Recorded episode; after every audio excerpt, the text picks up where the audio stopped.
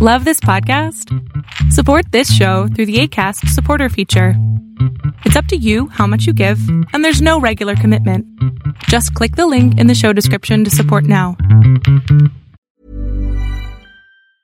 Life is full of awesome what ifs, and some not so much, like unexpected medical costs. That's why United Healthcare provides Health Protector Guard fixed indemnity insurance plans to supplement your primary plan and help manage out of pocket costs. Learn more at uh1.com.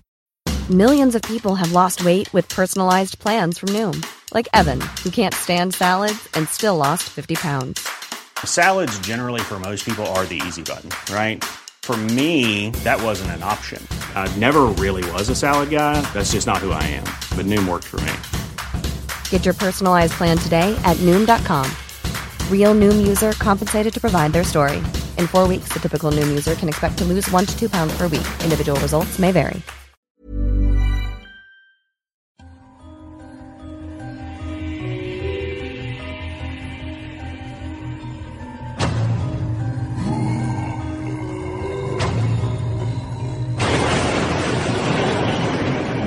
Welcome to Tales to Terrify. Welcome to Tales to Terrify, part of the District of Wonders network, featuring Starship Sofa, Crime City Central, and Protecting Project Pulp. Everyone has a story in the District of Wonders. Come and find yours. Good evening, children of the night. Welcome. Welcome to what? Well, to the fall, of course, that first. Second, welcome to the nook. Come in, doff your gear, find a seat, find a chum, dip some treats, pour a drink. Then know that you are welcome to Tales to Terrify. Don't be shy. I'm Lawrence Santoro, and you'll not be hurt. Not by me. You shall have an excellent evening. We have it planned. First, Kevin Lucia will take us on a tour through some various literary flats, apartments, domiciles of horror in this early fall version of Horror 101. Then we'll have a tale that marked the debut of Mr. Matt Cowan's wonderfully dark and brooding literary place, The Talbot Forest, as it appeared in his 2008 tale, The Collective of Blaque Reach. More anon. So, settled. First things first, as you know, I will ask you to go to the Tales to Terrify webpage, talestoterrify.com, and make a contribution or a commitment in the form of a subscription so that we may continue in our dark ways here in the Nook. Bandwidth is not free, you know. And ah, I must not forget to say please and thank you so much. Then again, please, stop by our Facebook page and like us. And while there, let us know what you think of a late November, maybe early December virtual convention of horror live from here in the Nook. Authors, readers, scholars, narrators, interviews, et al. Let us know what you'd like to see or hear for your admission fee. And yes, see was intentional because part of it will be visual. It will cost about ten pounds, I'm told, uh, whatever that is in your world. So let us know. It'll be about a five or so hour gathering. And when you do mention what you'd like to see or hear, please, as you've heard so often in school, be specific. And one more quick note. Do you remember Martin Mundt? We began life here at Tales to Terrify with a Martin Mundt tale to kind of jumpstart our hearts back almost two years ago now. Uh, Since then, Marty has been back. He's spoken mellifluously to us. He's done reviews, stories, commentary, and so forth. I would like to send you to Amazon or to your ebook store of choice and ask you to type in Martin, M U N D T. Much of what Marty has written is now available for pretty reasonable prices. Look at the Kindle cost for the magnificently expanded edition of Marty's The Crawling Abattoir. $2.99. Egad. So stop by. Martin Mundt. Just a suggestion, of course. Uh, that's Mundt. M U N D T. First name, Martin.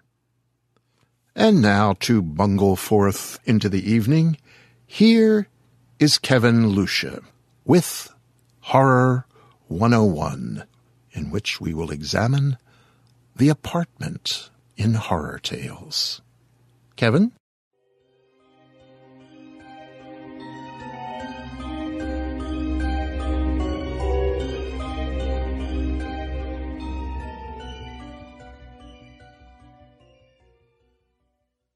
Chandel's first glimpse of the brownstone had a sobering effect and left her with a sense of pervading gloom.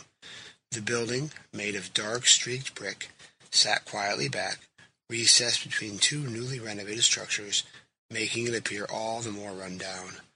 The column that held up the railing was cracked, ready to fall at the slightest touch. Excessive neglect and deterioration were the building's principal features. Chandel paused at the foot of the steps. Was the building's obvious shabbiness that had unnerved her? She could imagine the bleak, echoing hallways in a kind of dark wood, and the high ceilings another color, maybe a faded olive green. She was compelled to scan more closely the face of this ancient structure. Windows, long and narrow, were surrounded by remnants of decomposed vines. Vacant eye-like windows, black with soot, that almost entirely sealed off the outside world. She followed a crack which extended from the roof of the building and made its scar-like way down the wall in a zigzag direction until it vanished just above the second-story windows. The only color visible to her eyes was a faint glimmer of stained glass, whose distorted Gothic images seemed to dance in place directly above the front door. The two separate glass panels were scarlet, a deep blood red. Staring harder at these strange images, she felt an atmosphere peculiar to the immediate vicinity an atmosphere which had no affinity with the neighborhood, but which reeked of the dull, sluggish reality of the two sisters who lived within. A world condensed to a small plot of real estate, with narrow windows, at which a stray face sometimes appeared, a bodiless face, detached, mysterious, above the thin line of blackened brick that formed the window ledges. Chandel was reminded of those eerie paintings of little orphan Annie, big eyes in horrid yellow light, which threw everything into silhouette. Welcome to another edition of Horror 101 here at Tales to Terrify.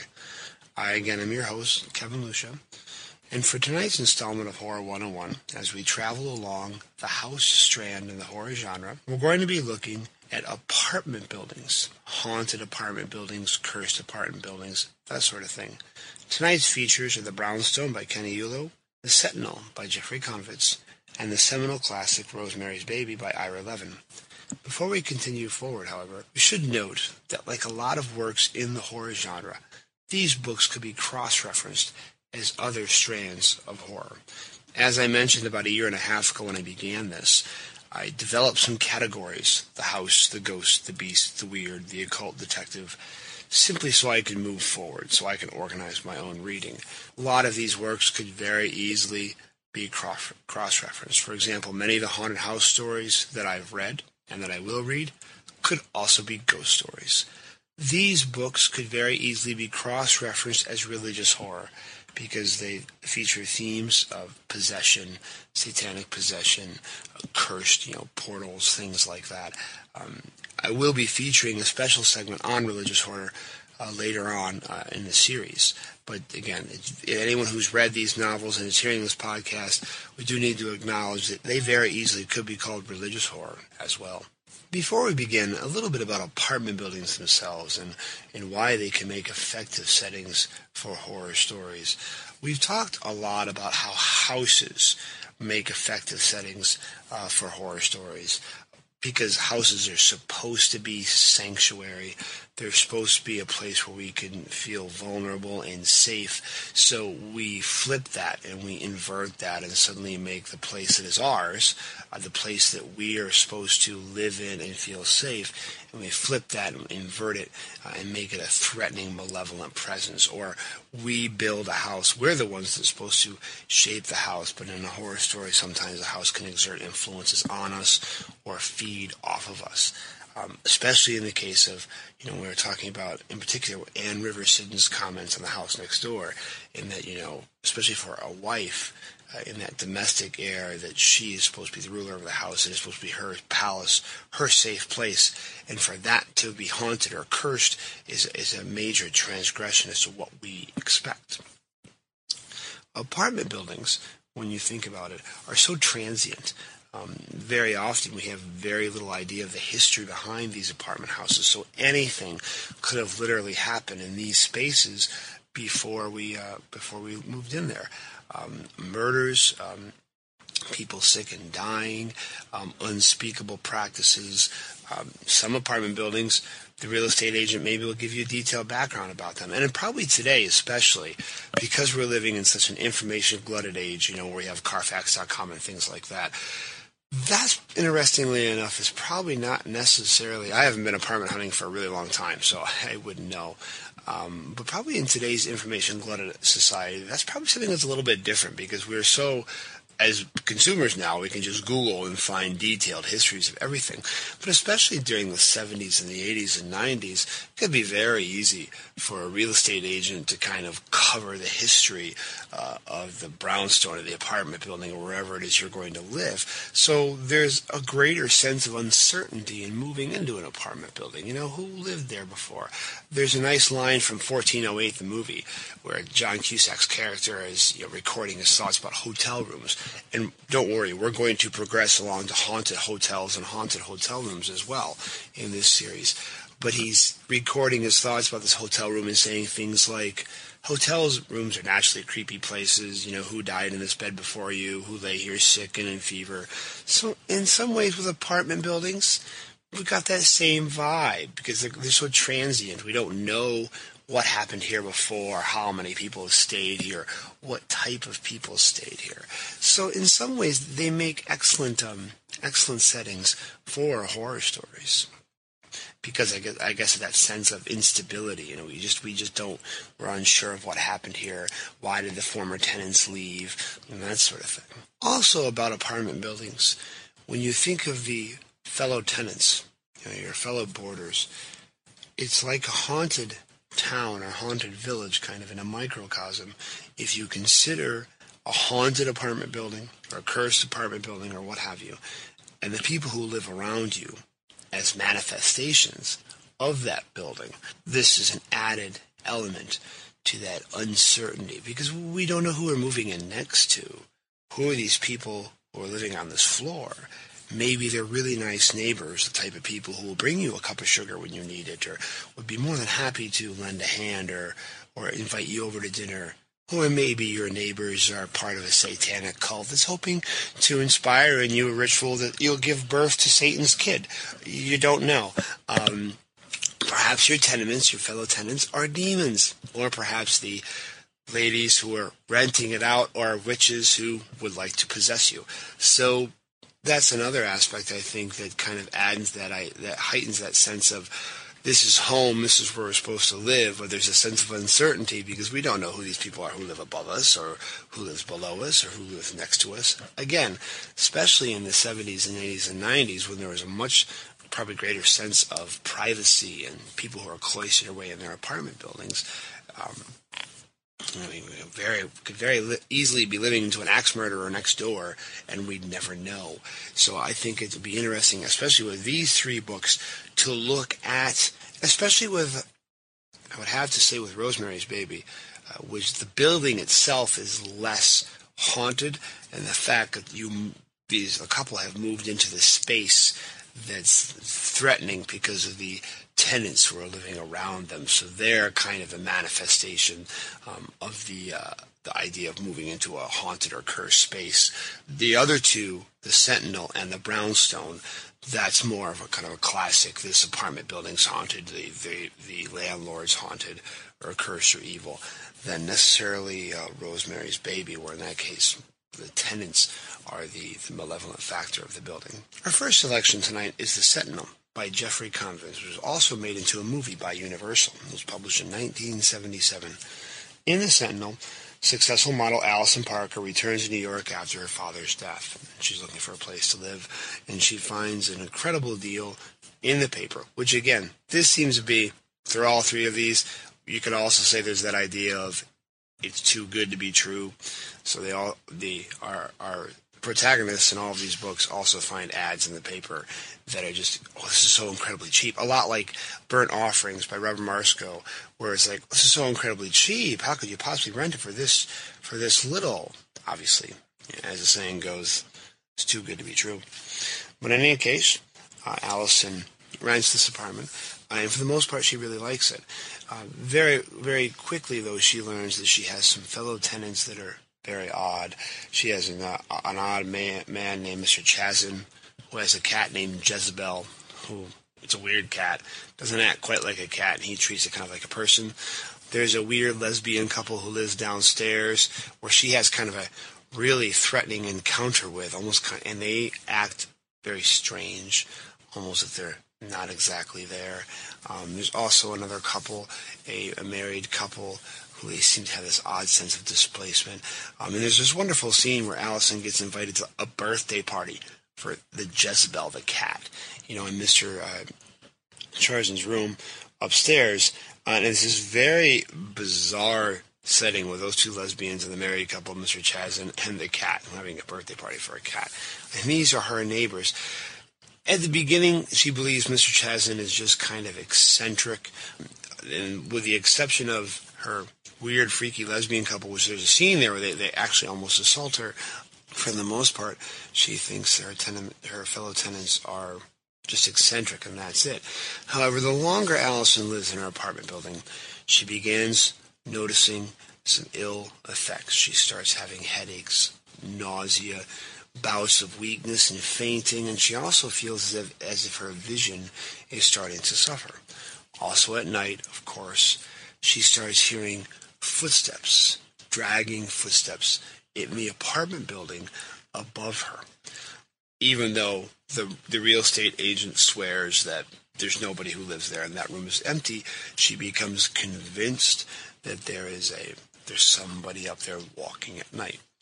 Another curiosity in this apartment building is that, according to the real estate agent, the only other person who actually lives there is a priest, Father Halloran. And this priest sits in a room several several stories above Allison's and seems to always be sitting at the window staring out at the world. The real estate agent says he's an old retired priest.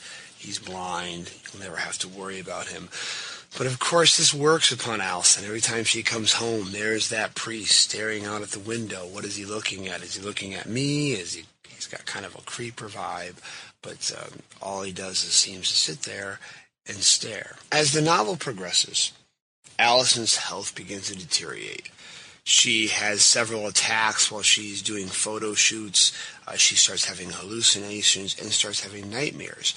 Along the way, which is, I think, a, an element of every good horror story, some of Allison's baggage starts getting unpacked, where we learn that she fled home as a child uh, because she walked in on her father having an affair. And after that, she tried to commit suicide. We also end up learning that Allison's somewhat unsympathetic boyfriend, and that's one of the weak parts of this novel. For the most part, it's a good, excellent, fun read. Kind of a very, you know, cheesy 70s, but well written horror vibe. But unfortunately, her boyfriend Michael is largely unsympathetic throughout the whole novel. He's got a little twist in his past, too, because then we learn that Allison had an affair with him, and he may or may not have killed his wife uh, somewhere along the way, and that she uh, attempted suicide once again after that. So this baggage starts being unloaded and we start learning more about this. So, in a nice twist, we start wondering ourselves as readers can Allison be trusted? Is she experiencing all this phenomenon in this apartment building uh, because there's something actually there, or is she slowly coming apart at the seams? This becomes complicated when, after her experience with the lesbian couple, um, she's met all these weird, strange folks and one day, as she's going up to her apartment, build her apartment, she's invited in for tea by this not elderly, but say middle-aged uh, couple, and she's actually almost accosted by them and, assaulted, uh, maybe even almost sexually assaulted. And she barely escapes, you know, from the uh, apartment building uh, unscathed. When she goes to speak to the real estate agent to lodge a complaint, the real estate agent shows up and says, Wait, you're crazy. Nobody else lives in this apartment building. You're here by yourself with Father Halloran. And of course, this is after meeting Mr. Chazen and Jezebel, after the party, after meeting all of these people. The real estate agent comes over, unlocks the door where this crazy lesbian couple is supposed to live, and we find a room that is filled with junk and dust. It is very obviously not been lived in for years which of course throws Allison for another spin because she's met this, these people.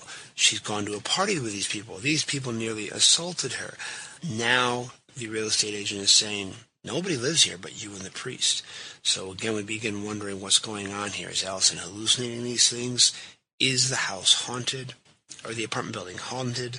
Um, and she's convinced the one piece of evidence she still has that lets us know maybe that she's not uh, hallucinating all this is the very beginning when she met the kindly old eccentric Mr. Chazen. He gave her a photograph of himself, a very old photograph, which even though everyone has disappeared, this old photograph is still sitting on her mantle, her fireplace. Um, so somehow this man was here. Even though, again, the real estate agent takes her up to the room that's supposed to be Mr. Chesney's room. When they open it up, it is, again, appears to have been unlived in for decades, maybe, full of dust. Um, so, but she has this one photo, uh, kind of as her proof that Mr. Chesney does exist. As Allison's health deteriorates, her unsympathetic boyfriend, Michael, finally has to admit that something is going wrong here. And they start be, they start searching for the owners of the apartment building, the real estate agent. Um, they start tracking down. Uh, they track down old editions of the newspaper to try to find an ad. Suddenly, mysteriously, they can no longer find the ad that brought Allison to this building to begin with. Michael tracks down the real estate agent to her office, only to find an empty office and neighbors, like the, the proprietors next door to this empty office, say they haven't seen the real estate agent for several days. Then attempts to contact the owner of the apartment building also falls through. Along the way, Michael becomes very interested in the lone occupant of the apartment building, a Father Halloran. He visits the local diocese and through some subterfuge, kind of stealing some records along the way, even though the uh, people in charge at the uh, dioceses claim they they know no they don't know of any Father Halloran that it exists. Michael steals some files that leads him to believe that there is something happening here. He discovers information about a Father Halloran and then some other man and is able to ferret out that whoever this other man was, he ended up becoming Father Halloran. Then he discovers, and so there's matching, you know, birth and death dates, right? That the, there's no birth date for Father Halloran, but the corresponding death date of this other man and Father Hallahan's ordination, you know, uh, correspond. Then he finds Allison's information and information about a Sister Therese. And again, Allison's quote unquote death date, of course, she's alive, so how does she have a death date? Corresponds with the ordination of this Sister Therese. So Michael believes that for whatever reason, the Catholic Church has this conspiracy to replace Father Halloran as this sentinel in this apartment building with Therese. So again, we again when you're talking about it, uh, this is a haunted apartment building slash religious horror. So we bring in this religious conspiracy into the story as well.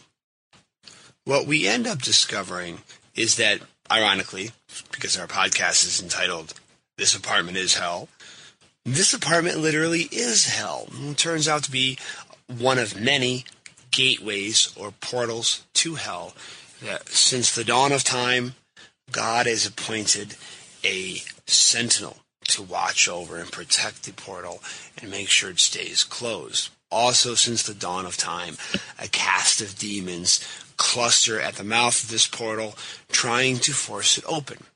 That, of course, is where Mr. Chazen and the lesbian couple and these fellow tenants that Allison thought were her neighbors comes in because they are the demons uh, that are there at the very end to try to uh, force the opening of this portal.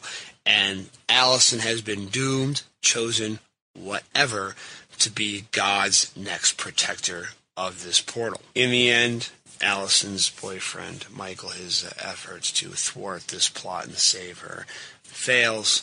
He is killed in the ensuing spiritual battle at the end the priest, the archbishop, or whatever you want to call him, the guy who initially denied Father Hallahan's existence, ends up showing up by the end of the novel with Father Hallahan to transfer this like silver crucifix from Father Hallahan to Allison Parker. Allison takes her place at the at the chair watching the window, and we end the story with a new couple looking for a room in an apartment. The only quirk is this old nun who sits at the window and stares out at the world. And of course, this leads to a sequel by Jeffrey Konvitz called The Guardian. This has got an old nun in this brownstone looking out in the world. And we presume, I've not read The Guardian, but we presume that we're going to have another retreatment of this whole guarding the portal of hell story. Our next two selections, we're going to review kind of side by side because they have very similar setups. So there are a little, little few differences along the way. Um, and that's The Brownstone by Ken Eulo and Rosemary's Baby by Ira Levin. In both of these books, we have newly married couples. Ironically enough, both husband protagonists are active in Hollywood, you know, actors and producers. So there is kind of that vibe of, you know, that, I don't want to say the corruption of Hollywood necessarily, but both of our male protagonists in both of these stories are very open to suggestion and corruption because of their desire to succeed in Hollywood. We're not even Hollywood, I guess, because we're talking about the Broadway stage, but simply in acting in theater in Hollywood, in entertainment, because they have these ambitions to succeed, both of them are left very open to manipulation and corruption. Also, interestingly enough, in both of these novels, the female protagonists, the wives, are pregnant or get pregnant along the way. So, again, we have moving into a place, we're vulnerable, we're pregnant, you know, will our pregnancies be, you know, at the mercy of the forces that are controlling this place? Um, this is also an interesting similarity between the two of these. And here's a side note that I'm sure anyone who's read a lot of this horror, or even today, this happens a lot today, it's very interesting reading in these old paperbacks how on the inside cover they'll instantly compare their book to other classics. You've read The Brownstone. You've read Rosemary's Baby. You've read this now. Yada, yada, yada. You know, comparing that book to, uh, I think, in fact, yes, in the inside of the Sentinel cover, it says Rosemary's Baby, The Exorcist, The Other, now the ultimate intrusion of evil, the Sentinel. So, and that's probably it's very common even in books today to kind of tag you know other similar books, but it seems especially in the 70s and 80s, I see that a lot on the inside of these covers where, oh wow, someone came out with a possession book, now I'm going to write my possession book. You know, whether or not that's the authors or the publishers that do that, but it's interesting when you start reading a lot of work that you see that reoccurring trait. In any case, in the Brownstone, from which I read this podcast introduction, the excerpt, we have a young actress, Shandell Knight, and her director husband, Justin.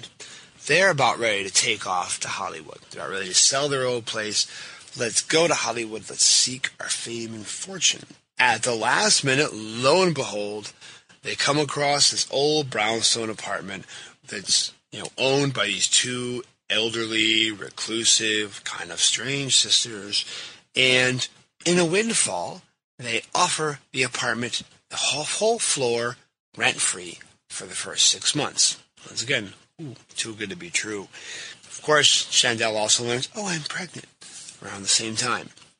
They move into the brownstone and immediately, and this is where Rosemary's Baby is the strongest selection of all three of these, of course, because that one moves with, with much more subtlety. You know, the plot is handled with, with much more care.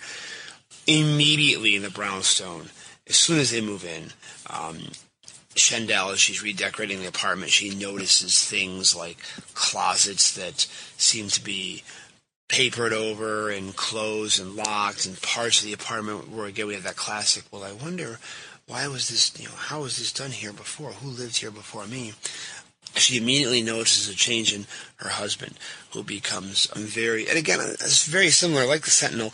The husband does not come off well in this novel.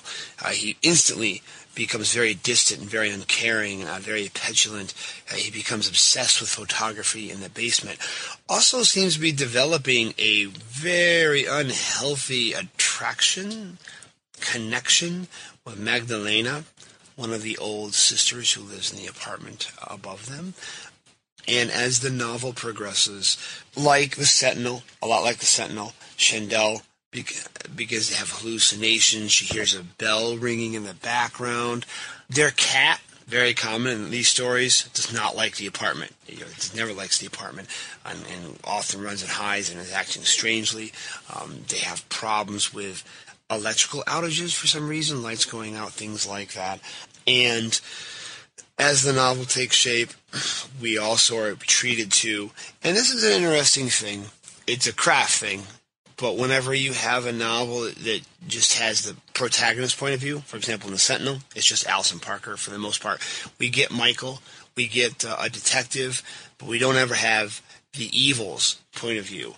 One of the downfalls of the pro, the Brownstone, just from my point of view, is a lot of the suspense is dulled because we very quickly realize that the sisters are practicing witches and they're doing satanic rituals to a demon and calling him forth and trying to possess uh, Chandel, you know, and also wooing her husband. It's kind of creepy, you know, 80 year old. But of course, again, the 80 year old woman makes herself look young, starts working in, into, into her husband's mind. Unfortunately, that lessens the impact of the novel a little bit, and that may just be me, but because we have insight into the, the evil force's point of view, that really drops the suspense. We kind of already know what's going to happen here, and this does happen by the end of the novel. Although Eulo does try to kind of throw us off into thinking maybe that Chandel is schizophrenic, you know, because after she sets fire to the old brownstone and kills her husband at the end, she ends up in an asylum. But when she leaves the asylum, there's still that haunting voice in her head. We are left with a little bit of is she possessed? Is she schizophrenic? but we have that vibe. Again, these evil landlords, renters, seducing a young couple who are eager and desperate, and then once they are there, they take advantage of them and, you know, possess them.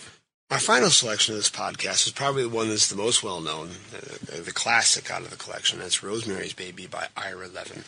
And again, we have a very interesting setup here where Rosemary Woodhouse and her husband Guy, who's a struggling actor, uh, end up moving into this apartment building.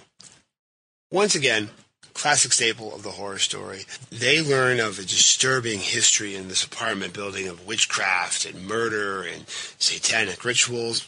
Of course, they overlook this. Why? We're, we're not superstitious. We don't believe in these things. We're going to move in. And then very initially, and again, this was probably what makes, makes this novel the greatest out of all three of them, is that Rosemary's neighbors in the beginning are just very, maybe a little eccentric and maybe like a little like, you know, possibly annoying and kind of bug you a little bit. And they're always there, but really they seem very, very harmless, very solicitous, very helpful. The alarming, possibly, in the very beginning, the neighbors that they become close to. Uh, they have like kind of an adopted daughter who very early in the novel just decides to kill herself and jump out a window. So we're kind of like, hmm, gee, I wonder why that happened. Of course, they trot out a history of uh, depression and things like that, and they, you know, reasonably explain it. Soon after they move in to their new apartment building, Gary has a theatrical rival uh, who's vying for the same part, and his rival suddenly becomes blind.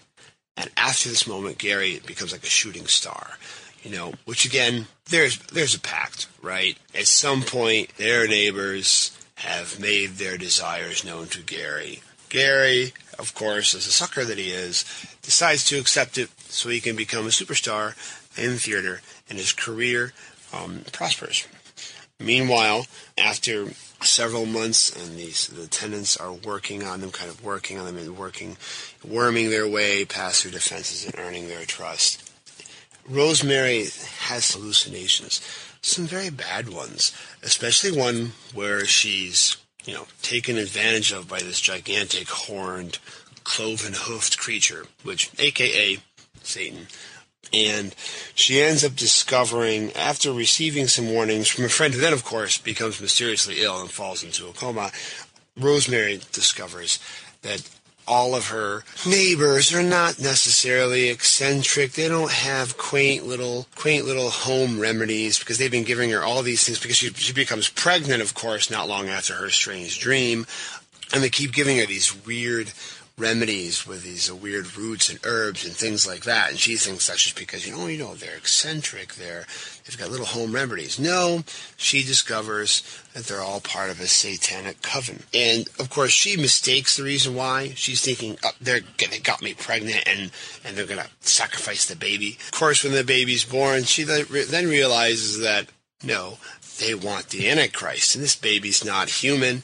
Um, and I basically had sex with Satan, and now I'm, you know, Rosemary's baby is uh, going to be the Antichrist, and the story ends with Rosemary kind of, for the sake of the child, accepting the situation and and and you know accepting her son, whatever it may be, at least to care for it um, as a mother. The idea that it, her at least thinking, yes, it may be part Satan, but it's also part human too. And that's how our story ends. And again, this one is out of the two other selections, this has.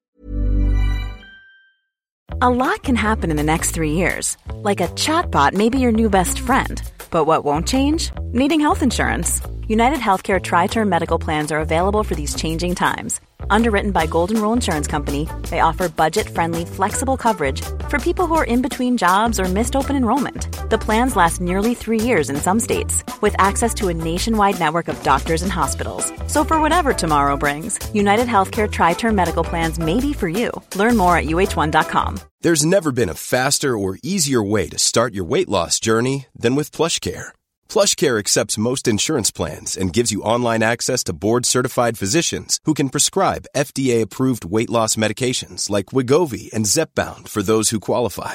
Take charge of your health and speak with a board-certified physician about a weight loss plan that's right for you. Get started today at plushcare.com slash weight loss. That's plushcare.com slash weight loss. plushcare.com slash weight loss.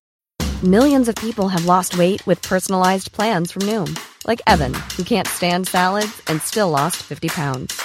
Salads, generally, for most people, are the easy button, right? For me, that wasn't an option. I never really was a salad guy. That's just not who I am. But Noom worked for me. Get your personalized plan today at Noom.com. Real Noom user compensated to provide their story. In four weeks, the typical Noom user can expect to lose one to two pounds per week. Individual results may vary less of the building actually being cursed vibe, but what this really plays on is the idea that these people we've lived, we've, we've moved in with in this building, so the building is, you know, itself is kind of like an environment, can't trust them. Who are they? You know, they in some ways they're extensions of the building, but this, in this case, unlike the other two, the building itself has less of a malevolent. It's more the people in the building, and we can't trust them, and we can't trust, you know, their intentions, and their they have malevolent plans for us. And of course, her choosing to stay with the baby results in the sequel, Son of Rosemary. Um, obviously, we will learn what happens to her demonic child baby. Well, that concludes uh, this edition of Horror 101. Um, once again, thank you for listening. If you have a chance to look us up on Facebook, it is Studying Horror on Facebook. My recommendations for this evening, you know, Horror 101 recommends two works. One, ironically, an apartment building by Sarah Langan, Audrey's Door. Very similar trope where a, a struggling writer actress moves into an apartment building an apartment building with a history of suicide and murder, uh, and begins again to just to experiencing strange hallucinations. Um, and there's Audrey's Door, you know. Um, I'm going to highly recommend it. Also, No Doors, No Windows by Joe Schreiber.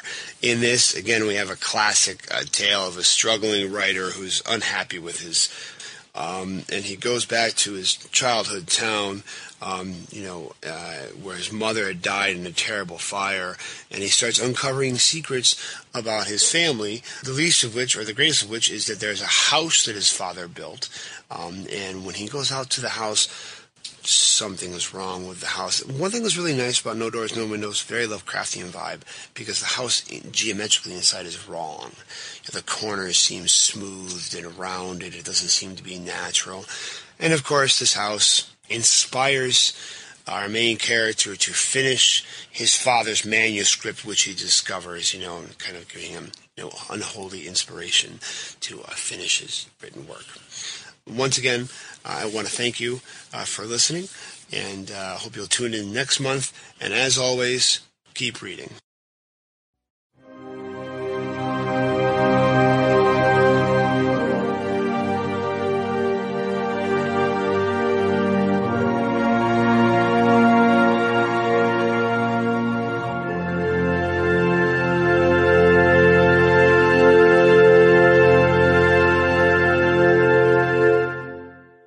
Thank you, Kevin. Once again, Horror 101 has cost me money. I became intrigued and just had to pick up a copy of Ken Eulo's The Brownstone. Well, that's a good thing, I suppose. One can always use another book, another set of viewpoints on living between floors. Hmm? Yeah. Well, once again, I look forward to October's talk. I'll start saving for it now. And now, fiction. Our tale tonight comes from Indiana author Matt Cowan. Matt says his love for the horror genre stretches beyond his earliest childhood memories, and that as a tot, he stopped having nightmares after realizing he was enjoying them too much. As his primary literary influences, Matt cites a rather distinguished band of practitioners of the dark and fictive arts Ramsey Campbell, M.R. James, Algernon Blackwood, Fritz Leiber, H.P. Lovecraft. Matt Cowan's short story, Here He Comes a Wanderin', won the Pod of Horror 2009 Christmas Horror Story Contest. You can hear that on episode number 58 at the Pod of Horror. Matt's had stories appear in the Indiana Horror Anthologies for 2011 and 2012, as well as in Indiana Science Fiction Anthology 2011 and Indiana Crime Review 2013. His short story, Christmas Wine, will appear in Grinning Skull Press's forthcoming charity anthology, O Little Town of Bethlehem. The book will benefit the Elizabeth Glaser Pediatric AIDS Foundation. It would be so easy to go on and on and on, but voice, restrain thyself, go, become lost, you children of the night, in the collective of Blaque Reach.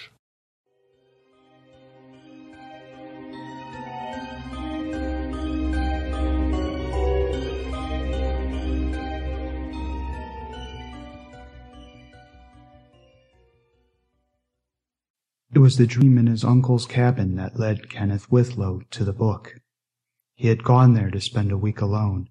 Hidden deep in the secluded section of the massive Talbot forest, it would be all but impossible for anyone to find him.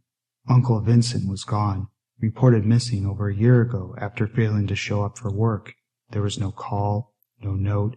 He never even picked up his last week's paycheck. He just vanished. Eventually, he was given up for dead. Uncle Vincent had been on Ken's mind quite a bit lately. Memories of the good times of his youth spent at the cabin with his uncle kept replaying in his mind. Uncle Vincent taking him on long walks through forest trails that surrounded the cabin to commune with nature, as he liked to say. Often they would go swim or fish in Willow Green Pond on hot summer days.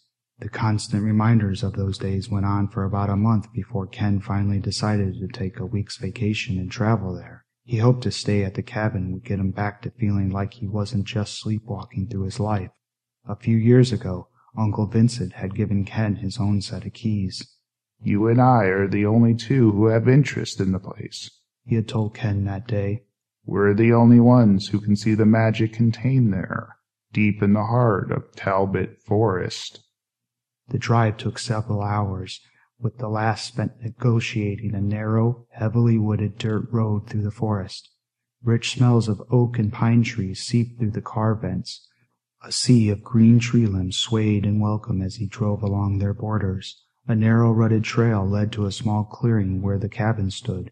Its walls were dull, gray, and weather-beaten, showing its age and neglect. A set of murky windows stained dark by tree sap peered out from either side of its single rotting door. Ken pulled his car to the rear of the cabin and got out, stretching his stiff legs. The ground was layered with thousands of pine needles, fallen from the trees that always seemed impossibly tall to him. Stacked up behind the cabin were several pieces of chopped firewood. They were blackened and covered in a thick layer of spiderwebs. A lone, rusting axe jutted up from a large chopping stump. The clearing did not reach far before being absorbed by the swell of trees beyond. Inside, sunlight was barely able to penetrate the sap-blackened windows. Two rooms made up the entire cabin.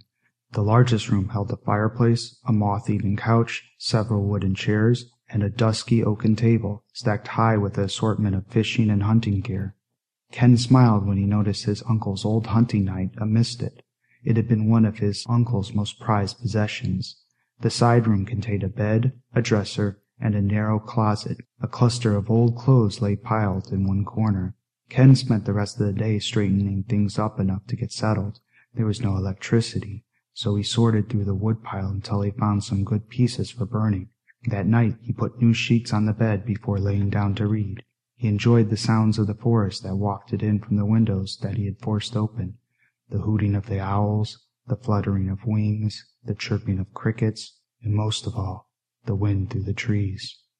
He read for an hour before falling asleep. The next morning Ken awoke groggy.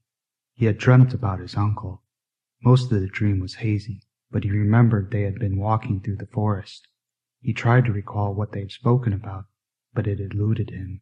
The image of his uncle's face, full of concern, remained clear in his mind. Perhaps wherever he was, his uncle knew what a mess Ken's life had become.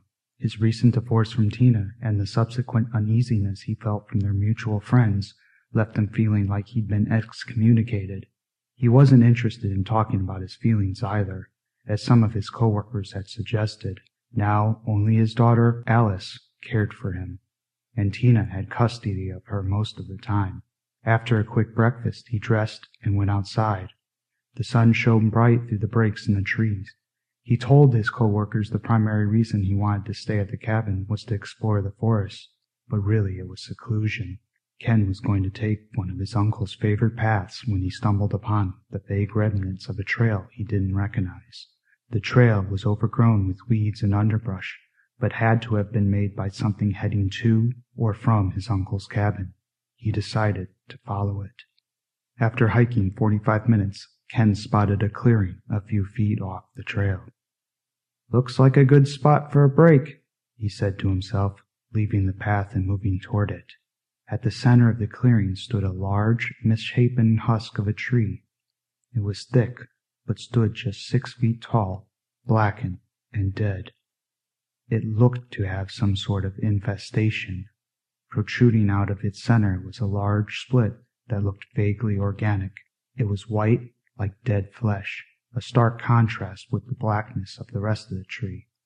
He guessed it to be a fungus seeping up from a deep internal cavity. At first, the tree gave him the impression of something unnatural and obscene, but it riveted his attention so much the feeling soon faded. A band of thin but taller trees formed the surrounding outer circle, as though they were attendants of this infected tree. You're a creepy looking fellow, aren't you? Ken said, running his fingers along the tree's wooden hide. While hiking, he'd been unable to shake the loneliness that hung over him, but since moving into the clearing, an intense feeling of peacefulness washed it all away. For the first time in months, he didn't feel alone. Thoughts of Tina and his estranged friends were forgotten. He felt that perhaps he could be part of something great, do important things. Maybe he did matter. He sat in the clearing for a long time before reluctantly deciding to head back. It was late by the time Ken returned to the cabin. He read for a while before going to sleep.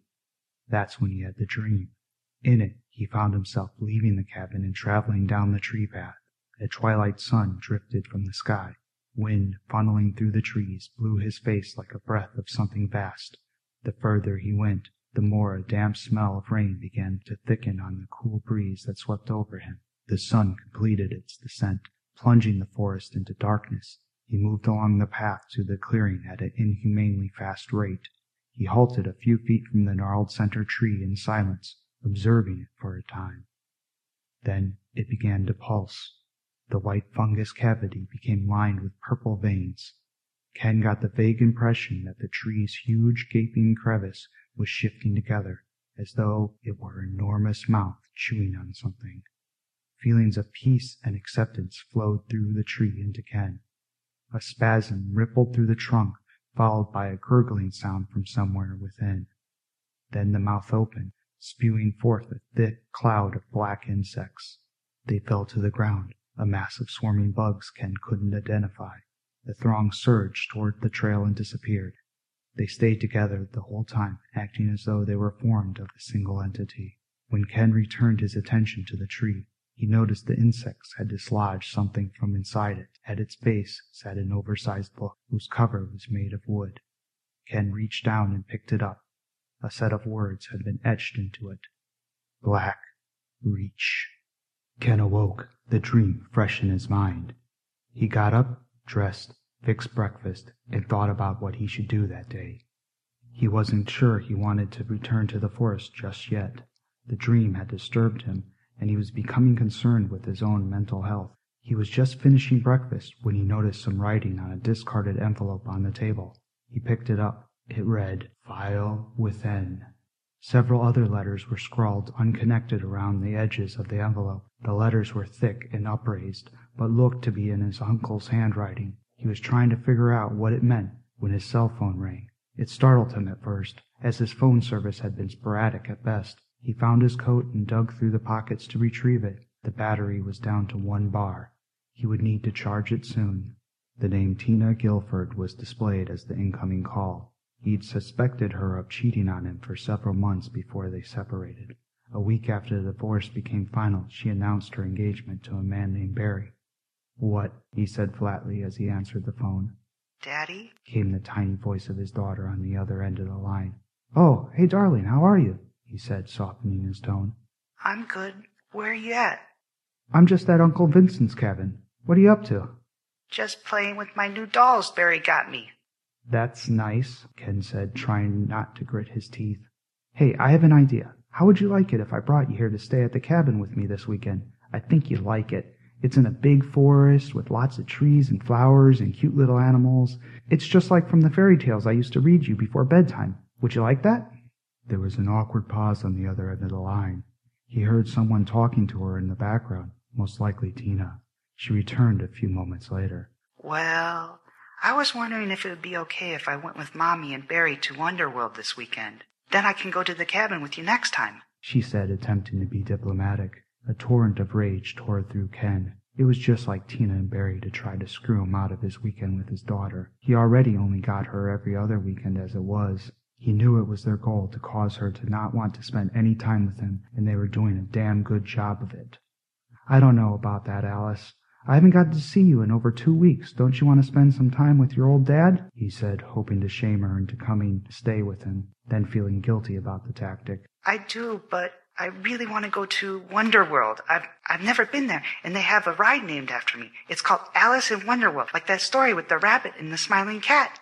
The pleading was obvious, and Ken knew he had lost the battle before she'd even called. We'll see, darling. Let me speak to your mother, please. Okay, Daddy, but I really, really want to go. Alice added before passing the phone off. Ken sat in the silent cabin for over an hour, fuming. The conversation with Tina had erupted into a full-blown argument he had ultimately lost. If he refused to let Alice go with them to Wonderworld, then she would be unhappy the whole time she was here with him, and if he let her go, then he'd willingly given up his weekend with her, but at least she would be happy. He ended up deciding he didn't want to stoop to their level by punishing Alice with his own selfishness. He was beginning to feel resigned to the fact they were going to eventually edge him out of her life altogether. He felt defeated and alone in the world. He slammed his fist on the table hard enough to knock off the envelope he had been examining before the call. When he retrieved it, the letters were gone. It was blank. I must seriously be losing it, he muttered, wadding the envelope into a ball, which he cast across the room. Peace pushed away the turmoil that plagued Ken after the phone call as soon as he arrived at the clearing. He sat before the tree, his pain and loneliness seemingly whisked away by the gentle breeze that flowed through the clearing. He was there for a while, kneeling down facing the tree before he spoke. I wish I could stay here forever, Ken said to the tree, but he knew that was impossible. Soon he'd have to leave the cabin in the forest and return to the relentless torments of the world. The peace Ken had enjoyed fled him. He slumped with his back against the tree and began to sob. A sharp pain pierced his hand. He snatched it up from the ground to examine what had caused it. A small chunk of flesh had been bitten out of his palm. He looked down where his hand had been to witness a strange-looking ant-like thing skittering away, climbing up the base of the tree. He tried to grab it, but it moved too quickly. He was unsure what it was. It certainly wasn't like any insect he'd seen before. It was the correct size for one, but it was distorted, with a pair of unusual humps making up most of its body. Its movement reminded Ken of a fast-moving inchworm. Whatever it was, it disappeared into the crevice of the tree before he could examine it closer. With the distraction of the insect gone, Ken returned his attention to the bleeding hole in his hand. It stung and bled more than he thought it should. The bite must have been deep. Figuring he should return to the cabin to tend to the wound, Ken started to exit the clearing. Then he remembered the dream from the previous night. He moved back to stand before the tree once more, staring at its garish split. The thought of reaching inside caused his stomach to turn. There was no telling what, if anything, the breach housed, but he was certain it would be unpleasant to find out. Still, the dream had seemed so poignant he felt he must at least try. Pulling a handkerchief out of his back pocket, Ken wrapped it around his uninjured hand as best he could, and then gently eased into the white fungus opening. It was warm and damp inside, like something alive. He pushed his arm through the layers of pulpy murk he assumed must be mold. In his mind he imagined glistening snakes slithering about within, preparing to sink their fangs deep into his hand at any moment. It was almost enough to halt his attempt, but he closed his eyes and strove on. He stretched down as far as he could. By the time he was up to his shoulder, he could feel something wedged inside the orifice. He wrapped his fingers around it. It was solid, but slimy. After struggling a while to try to free it, he succeeded and managed to pull the object up. In his hands he held a wooden book covered in a putrid-smelling, greasy, dark fluid. It looked exactly the same as the one from his dream. He ran his fingers over the letters engraved on its cover. Blaque Reach, he said aloud, a smile breaking wide across his face. It was getting too dark for him to read in the forest, so Ken tucked the book tight against his chest and left the clearing. Tonight he would have something new to read. By the time he made it back to the cabin and settled into bed, it was after midnight. He had spent hours in the forest clearing. Now that he was away from it, he wondered why he had done so and started to think it might be best if he left the cabin sooner than he'd planned. It seemed to be having an effect on him that he didn't think was particularly positive. Once he started to read the book, all those thoughts dissipated. Upon opening its wooden cover, he found large, black, handwritten words on a age-brown paper. Green mold stained several parts of its surface. Still, for having been stored inside a dead tree for presumably a long time, it was remarkably well preserved. It looked to be about eighty pages long, and although weathered, none of the pages appeared brittle. Ken flipped to the first page and began to read. Those who wish to join the collective of the Blaque Reach must willingly cast aside their individual bodies, minds, and souls. They must forget all that the world has taught them, purge themselves of their desires and sorrows, and be consumed by the words of the Blaque Reach. Once you are joined to the whole, you will cease to be driven by your own wishes or fears, and will instead add all that you are to the collective in order to continue spelling out the text of the Great Tome. Your thoughts, knowledge, skills, and abilities will be added to those of the collective, as will your fears, weaknesses, and pain. They will be distributed amongst the whole of the Blaque Reach. You will no longer have to shoulder your burdens alone, but instead will have the unwavering support of the collective of the Blaque Reach. Once you are joined to the collective, your name will be added to the Great Tome. The words resonated with Ken. All he felt anymore was heartache and loneliness with the divorce, his loss of friends, and the inevitable loss of his daughter's love. To be rid of all that pain would be worth whatever price would be required of him. I want to join the collective, Ken said aloud. Please, I want to join the collective of Blaque Reach, he implored louder. When nothing happened, he returned his attention to the book. The print on the pages was in several different handwriting styles, but was otherwise the same as those from the envelope message he'd found before. The letters stood higher than any ink he'd seen. He ran his fingers across the page. It hummed, vibrating vaguely warm at his touch, as though it had a pulse. He threw the book from him in shock. It landed with a loud thud beyond the foot of his bed, out of sight. Ken lay there, trying to comprehend what was happening. He'd left the bedroom window open to combat the room's stuffiness. Through it, he noticed the night was still. None of the sounds he'd grown accustomed to hearing from the forest emerged. The silence unnerved him, made him feel watched by something furtive and dark just beyond the wall of trees. He hadn't thought it possible he could fall asleep, but a sudden wave of extreme exhaustion soon overwhelmed him. His dreams returned him to the clearing. The sky, tainted by dark shades of red and orange, swirled to form a nexus centered above the infected tree. It pulsated as thick, black ooze poured from its stretched crevice. The surrounding trees swayed in the wind, casting leaves alight with menacing ferocity. From somewhere a chant arose. Blaque Reach, Blaque Reach, Blaque Reach. The bodiless voices intoned. Black jumbled mass continued to swarm from the tree, crawling through the forest seemingly without end. The chant grew louder, and thunder rumbled through the night. Ken awoke in a sweat. He glanced at his watch. 9.27 a.m. He hadn't planned on sleeping so late. The book on the floor caught his eye as soon as he got out of bed. He felt a little foolish about how he'd reacted to it the previous night. After all, it was just an old book. He lifted it off the ground and flipped through the pages. The thought struck him that the raised letters were probably done that way so blind people could read it. He touched the page, but this time it felt like any other piece of paper. He flipped through a few more until he noticed something skitter across its surface. Ken jumped back, dropping the book to the floor. One of the strange insects that had bitten him by the tree moved across the floor. It was joined by a few others, which escaped the book and ran out of the room. Grabbing a discarded boot, Ken chased after them. When he entered the main room, he saw some of them slip through a crack beside the attic trapdoor in the ceiling. Ken pulled the short rope that dangled from it. A set of folded wooden stairs extended down, followed by cascading dust and the stench of stale air. Ken wiped off as much of the dust from his head and shirt as he could, and then snatched an electric lantern from the table and began to ascend the creaking steps. The attic was floored, he was happy to learn, although he did have to walk hunched over due to the low ceiling. Through a haze of dust particles and stray cobwebs illuminated by his lantern were the silhouettes of several stacked boxes, chests, and an occasional piece of furniture. There was a narrow walkway down the center of the stored item. Ken searched with his lantern until he spied the line of weird bugs along the edge of the wall at the far end of the attic. Got you now, you little bastards, Ken said, raising the boot to bring down on them. To his surprise, they all squeezed through a slim opening along the base of the wall. He knelt down with his lantern and soon came to the conclusion that there was a small, nearly invisible door made out of thin wood there. Upon further examination, Ken found that someone had fastened a room at the end of the attic. Feeling along the gap revealed a tiny niche he could get his finger behind, which he used to pull open the secret door. Ken froze at the sight. Inside was a tiny chamber that contained a single skeleton slumped in the corner.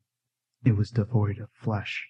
Ken recognized the clothing that hung loosely on its frame as belonging to his uncle. Questions swarmed through Ken's mind. How could his uncle be dead inside a secret room with the door closed? Did someone murder him? If so, was the killer still nearby? And where was his flesh? Sure, it would be badly decayed, but there should still be something. The skeleton looked as though it had been picked clean, leaving only the bones behind. Ken staggered backwards out of the room, trying to come to grips with his discovery. He left the attic in a daze, the insects forgotten. He felt dizzy as he went to sit on the edge of his bed. Absently, Ken found his cell phone again, deciding he should call the police. The screen was blank. He'd forgotten to charge it. Damn, he muttered to himself. He sat there a while, running the various possible scenarios over in his head, when the sight of the book sparked a thought. He rose from the bed, grabbed it, and flipped to the back. The last twenty pages were a long list of names, each one of them printed in different handwriting styles. The last name to appear in the book was Vincent Withlow. It was written in his uncle's handwriting. He touched Vincent's name in the book. The warmth had returned, and once again the page pulsed, but Ken didn't feel fear this time.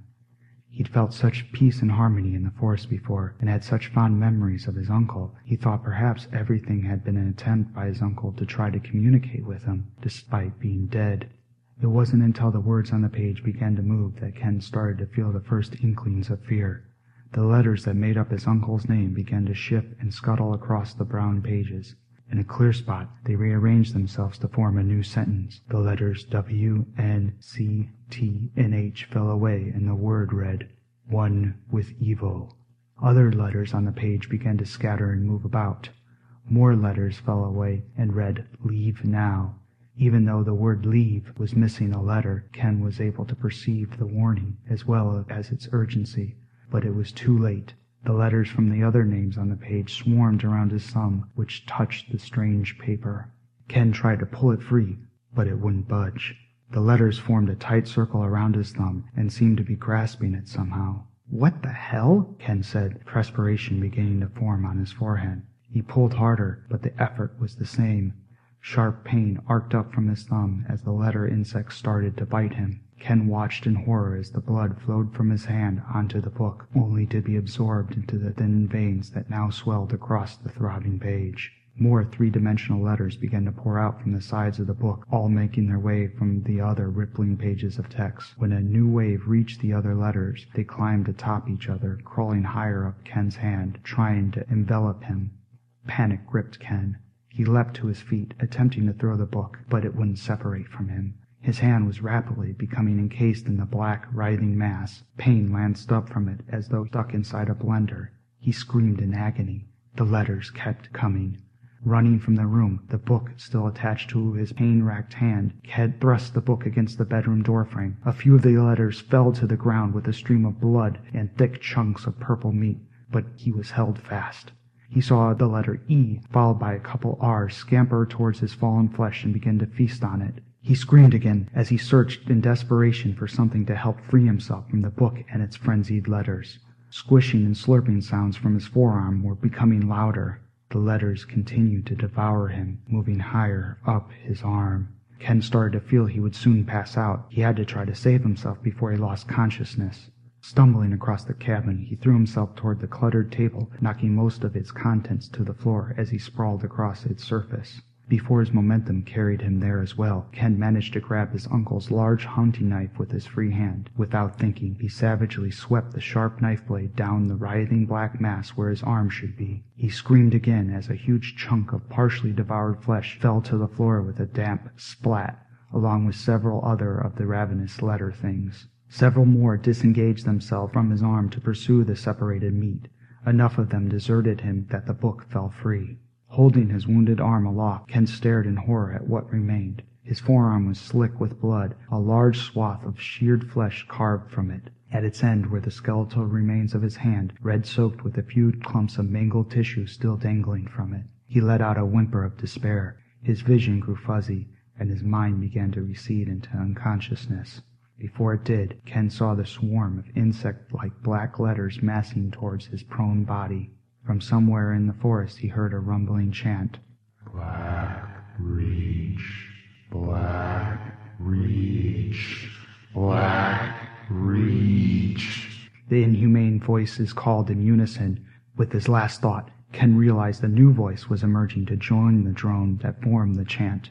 His own. Blaque Reach. Blaque Reach. Blaque Reach.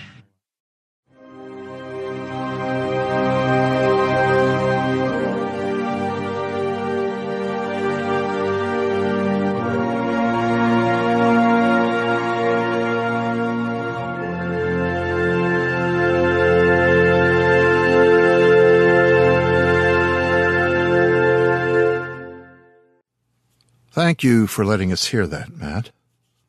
Tonight's story, The Collective of Blaque Reach, was originally published, as mentioned, in 2008 by Dead Letter Press.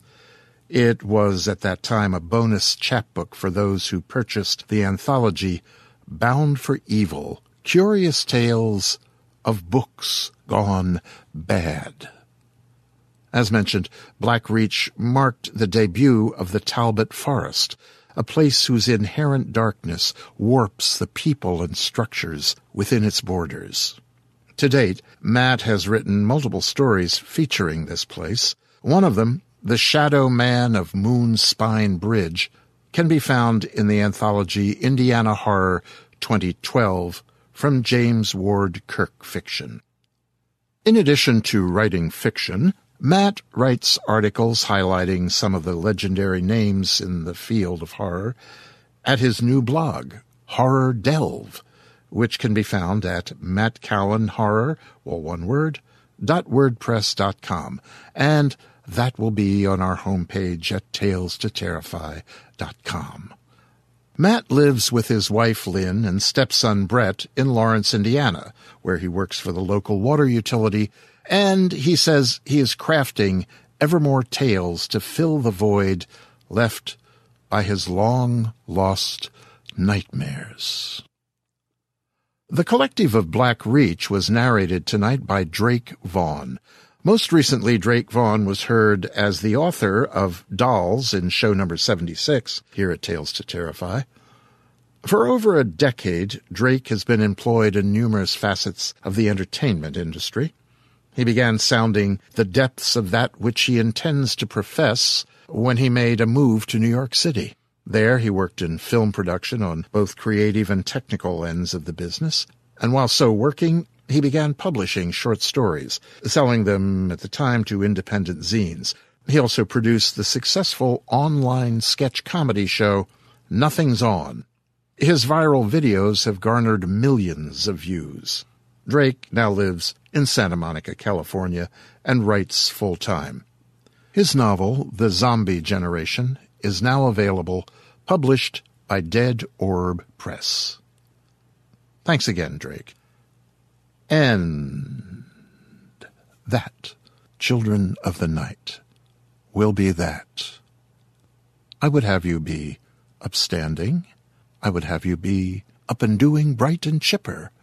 I would have you be all of those things that precede my saying, be off with you. Who knows what you'll find in the streets tonight on your way home? The clouds are scudding by like Valkyries in the moonlight. And if you take the long, the dark, and the scenic route home, a route that might take you through Lincoln Park to the south or through the forested acreage of Graceland Cemetery if you're heading north. You're sure to hear soft wings sweeping overhead, the rustle of small feet in the falling leaves, and hard claws in the grasses. Ah, yes. Chicago. Our motto, urbs in horto, city in a garden. It's also a city with a forest that rises throughout. Take a spin through the urban woods, why don't you? It's worth the experience to hear the sounds of nighttime predation, the coyote's howl, the cry of the rabbit borne aloft on talons, it's worth steeping yourselves in those moments just before bed and pleasant dreams. Hmm? This presentation has been brought to you by the District of Wonders Network, dedicated to podcasting the finest genre fiction. You can learn more. Want to get a chiseled look in the jawline? Sculpt and shape your jawline with added volume from Juvederm Volux XC. Juvederm Volux XC is an injectable gel specifically designed to be robust enough to improve moderate to severe loss of jawline definition. And it is the first and only hyaluronic acid filler approved for the jawline. Add volume to your jawline for a chiseled look with Juvederm Volux XC. For important safety information and to find a licensed specialist, visit juvederm.com. That's J U V E D E R M.com. Not for people with severe allergic reactions, allergies to lidocaine, or the proteins used in Juvederm. Common side effects include injection site redness, swelling, pain, tenderness, firmness, lumps, bumps, bruising, discoloration, or itching. There's a risk of unintentional injection into a blood vessel, which can cause vision abnormalities, blindness, stroke, temporary scabs, or scarring. Talk to a licensed specialist to find out if it's right for you. Visit juvederm.com. That's J U V E D E R M.com. About the District of Wonders and their many literary productions at their website, www.districtofwonders.com. Thank you for listening.